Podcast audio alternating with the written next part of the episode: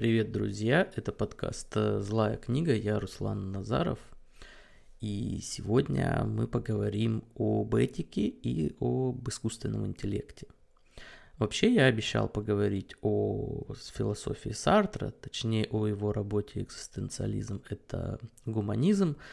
И я добросовестно перечитал еще раз, который раз э, это произведение Сартра — но у меня возникли, скажем так, некоторые теоретические трудности, а, и я решил пока отложить этот подкаст.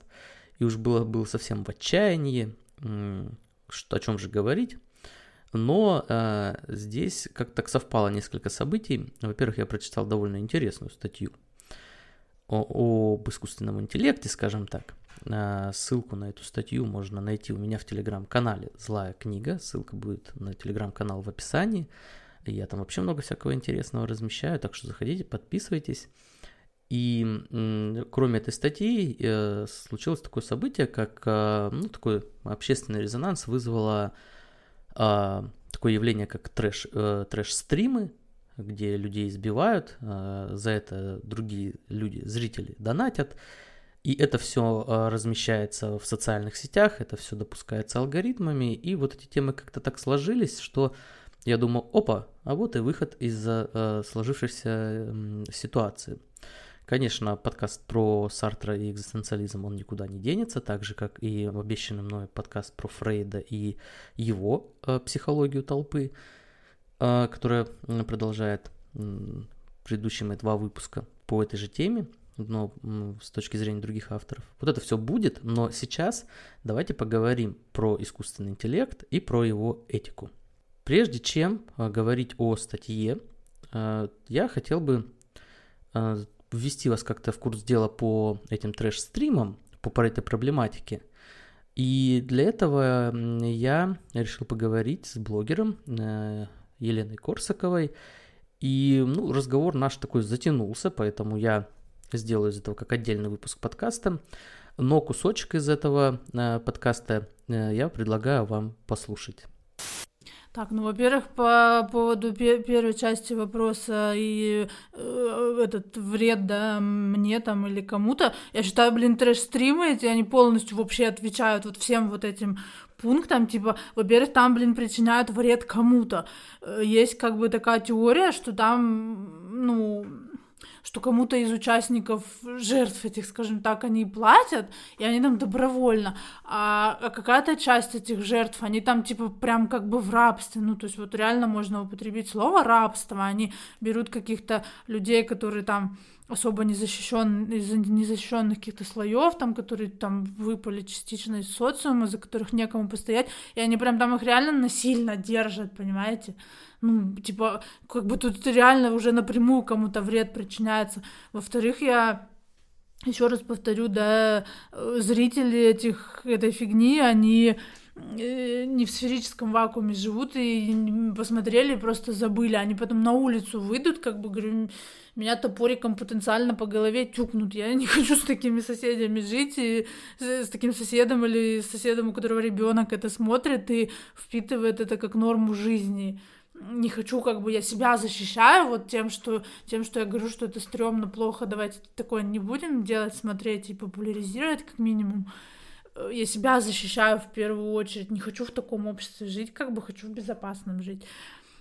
Ну, вот так обстоят дела а, с этими э, стримами. Э, и сейчас э, вопрос, который меня когда-то сайентиста волнует э, больше других – как алгоритмы вообще допускают такое, что подобное видео появляется в лентах и особенно в рекомендованном? И отчасти это было загадкой для меня. Я размышлял над этим достаточно долго, давно точнее. И пока я вот не нарвался на статью, которая была опубликована еще в 2008 году а, в авторитетном издании Wired.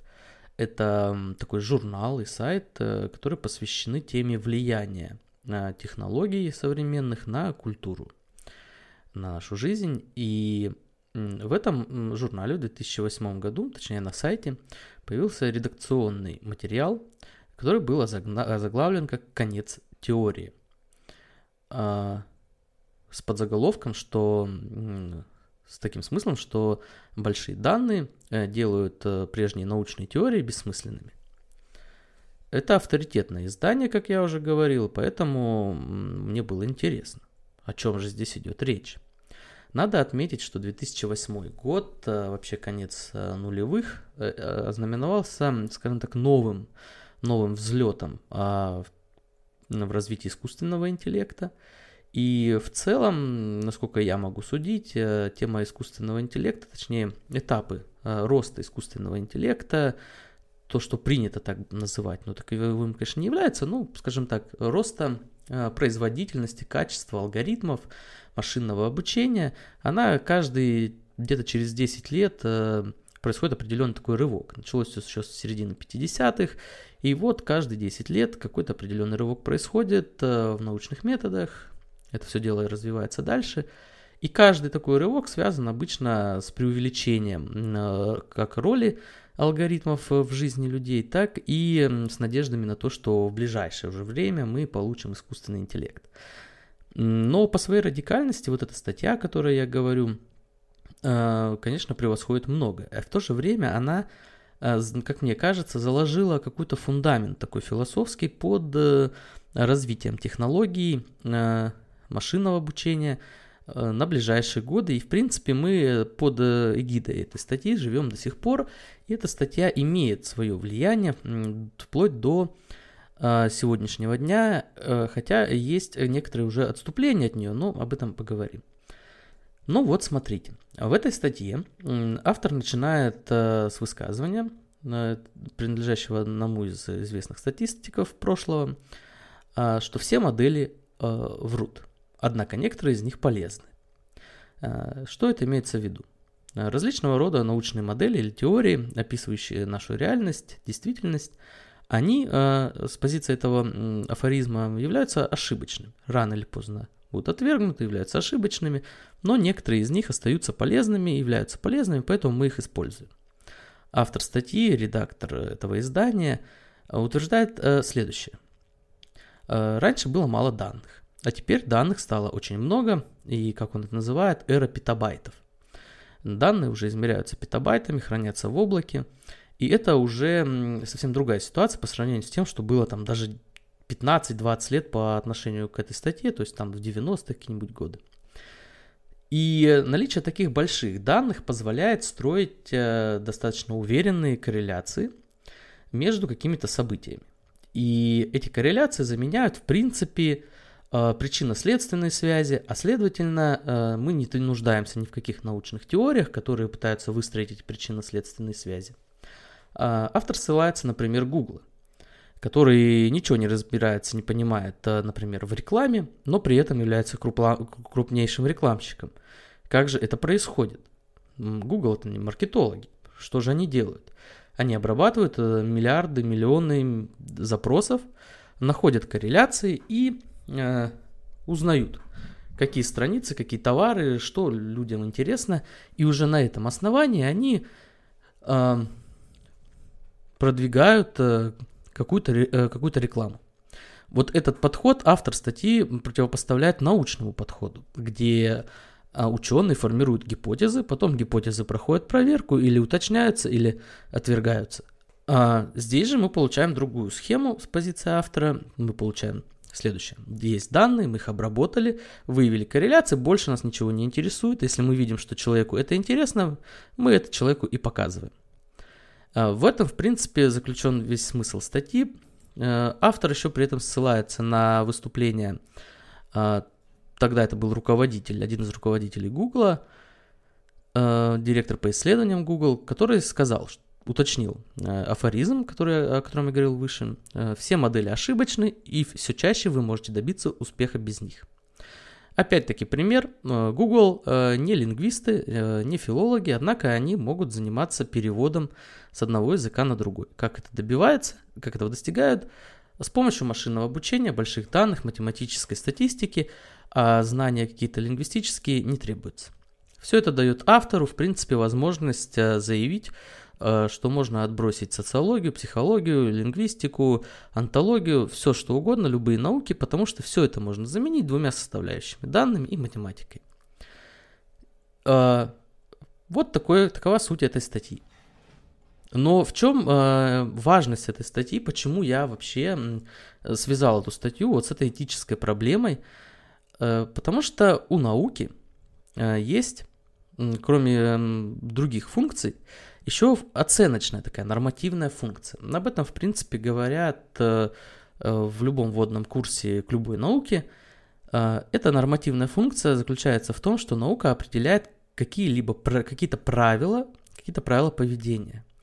А она позволяет оценивать те или иные действия с позиции там, соотнесенности с требованиями этой науки, с, с научными данными, с научными теориями. Автор, отрицая, автор статьи, отрицая, в принципе, а, научный подход на, по, через построение гипотез, теорий, он отрицает тем самым и эту оценочную функцию. А, в принципе, к чему сводится вся логика? Если мы определили корреляцию между э, желанием человека смотреть порно э, и тем, что он смотрит порно, мы э, просто показываем человеку порно. И дальше разбираться в том, почему человеку это интересно, в принципе, смысла э, нет, все и так работает. Такая позиция, конечно, не является чем-то новым на самом деле. Это очередное просто издание позитивизма, возникшего в 19 веке. А здесь же есть щепотка бихевиоризма, который э, возник в середине 20-го, по-моему, э, в психологии, и где его автор считал, что человек это черный ящик, мы ничего не знаем, что там в человеке происходит. Все, что нам важно, это входящий сигнал, ответная реакция человека. Устанавливаем здесь взаимосвязь, все, больше нас ничего не интересует. Ну и, конечно, это имеет свои корни, даже, вы не поверите, в квантовой физике. А, вот, например, Ричард Фейнман, известный квантовый физик, а, любил повторять такую присказку, которая ходила по Массачусетскому, по-моему, университету, институту технологическому, и а, он говорил, она, была, она звучала так. «Заткнись и считай». Почему так говорили? Потому что Э, когда сталкиваешься с квантовой физикой, тебе хочется понять, как же это так вообще устроено, как это все возможно. А в голове это не укладывается, нужно какое-то, скажем так, философское обоснование. И вот на такие запросы студентов преподаватели отвечали просто «заткнись и считай», потому что главное дело физики, квантовых физиков – это считать, остальное, в принципе, трогать не надо. Вот такого рода подход Подход, он лег на благодатную почву развития больших данных, машинного обучения – и в этой статье он достиг своего э, предела. Не нужна нам научная теория, нам нужна, нужны данные и нужна статистика. И э, здесь, конечно же, возникает множество проблем, э, потому что ну, сначала эту теорию можно в нее влюбиться, звучит практически все идеально. Э, кстати, заметьте, да, это тоже само по себе является теорией. Э, и звучит шикарно и вроде как по-современному. Однако проблемы, э, проблемы начинаются уже просто со сбора данных. Недавно я прочитал книгу «Невидимые женщины», и я об этой книге много писал у себя тоже в телеграм-канале «Злая книга». И э, в этой книге показано, что сбор данных в мире сейчас организован таким образом, что данные в основном формируются по мужчинам. Например, краш-тесты автомобилей э, проводится эксперимент, собираются данные в основном по стандартному образцу человека. И таким стандартным образцом человека считается мужчина, там, по-моему, 170 рост у него, 70 э, вес, что-то такое. Вот такой средний мужчина. И данные по женщинам не собираются. Даже не используются практически манекены женские. Э, в результате, естественно, э, если вы обработаете такие данные, то каким бы умным ни был ваш алгоритм, он вам выдаст данные, касающиеся, результаты, касающиеся именно мужчин. Итак, при сборе данных уже возникает проблема. Ну и далее, если вы просто устанавливаете корреляцию, не имея никаких научных там представлений или теорий о том, а, как э, ведет себя человек, что происходит в мире, то в результате вы не способны ни на какую оценку. И раз вы не способны ни на какую оценку, вы получаете то, что можно получить э, в раннем каком-нибудь Ютубе, Фейсбуке, Инстаграме, где дозволялось практически все. За последние годы от этой философии, в принципе, уже достаточно далеко отошли, потому что общественные требования навести какой-то порядок в этом, оно сохраняется и усиливается. И поэтому соцсети вводят определенные правила, которые фильтруют контент. К сожалению, мне кажется, что большинство соцсетей все так же продолжают все-таки в глубине верить в эту теорию, о которой я рассказал, которая закреплена вот в этой статье журнала Wired. И э, для этих разработчиков важно действительно просто корреляции, а поиск причин э, особого значения не имеет. Именно по этой причине, мне кажется, мы регулярно сталкиваемся с такой проблемой, как проникновение контента, подобного трэш-стримам, э, в наши рекомендательные системы. И это э, и объясняет тот, то, что, то, то, что эти, эти материалы находят своих э, читателей. Однако, конечно, здесь возникает и другой достаточно интересный вопрос. Насколько все вот эта фильтрация контента может быть обоснована с позиции свободы слова? Но это тема, которую, наверное, я коснусь в каком-нибудь ближайшем подкасте. Эта тема, это достаточно серьезная проблема, потому что э, соотнести вот такие запреты какие-то э, с свободой слова достаточно сложно. При этом надо учитывать, что есть запреты, которые основаны на законе, и здесь мы их трогать не будем. Но есть запреты, основанные на какой-то нравственности, морали, какой-то практике, и насколько эти запреты обоснованы, насколько соцсети вправе эти запреты устанавливать и вводить их э, в алгоритмы. Отсюда мы получаем еще такой момент, э, что кроме того, как собираются данные, важно то, как пишутся алгоритмы. Алгоритмы пишутся людьми. И именно люди закладывают определенные фильтры, в том числе неэтичные фильтры в алгоритмы. Хорошо, такой э, известный пример связан э, с голосовыми помощниками. Э, многие голосовые помощники э, из тех, что сейчас широко известны, э, в основном реагируют э, с лучшими показателями распознавания, реагируют на мужской голос. Э, к женскому голосу эти помощники голосовые не так э, лояльны, скажем так. Что это? Преднамеренный, непреднамеренный сексизм, но он тут есть. И поэтому говорить о полной объективности алгоритмов э, нельзя. И это возвращает нас к другой, переводит нас к другой интересной теме, э, о том, э, каким же будет искусственный интеллект, когда он все-таки будет создан. Насколько он будет этичным, будет ли он э, тоже шалить иногда, или же он будет исключительно морально праведным, и если праведным, то праведным в каком смысле. Это тоже тема для отдельного подкаста, и здесь я просто обрисовываю определенную ситуацию, определенные следствия из, того, из той ситуации, в которой мы сейчас находимся. Как мы будем дальше развивать искусственный интеллект, если мы не очень хорошо понимаем, как э, сделать этичными э, даже простые алгоритмы соцсетей. В принципе, сегодня это все, э, что я хотел сказать. И я постарался укоротить подкаст, э, потому что меня в комментариях так мягко ругают за то, что мы длинные подкасты, но очень хочется э, по какой-то теме высказаться, поэтому сильно не ругайтесь, а я попытаюсь э, укорачивать свои подкасты. Спасибо, что вы меня выслушали. И еще раз напоминаю, что вы можете подписаться на мой телеграм-канал. Ссылка будет в описании. Я там всякие интересные штуки пишу. Э, выкладываю. Буквально сегодня выложил по Data Science такую э, шпаргалку, скажем так, по построению таблиц. Э, там есть и философские всякие рассуждения. Короче, там интересно. Подписывайтесь, буду вас там ждать за то, что послушали подкаст. Спасибо. И следующий выпуск, возможно, сегодня, завтра я его выложу, будет посвящен более подробно разбору темы про эти трэш-стримы с моральной точки зрения – с точки зрения, скажем так, программирования. И обязательно тоже его послушайте. Спасибо всем. До свидания.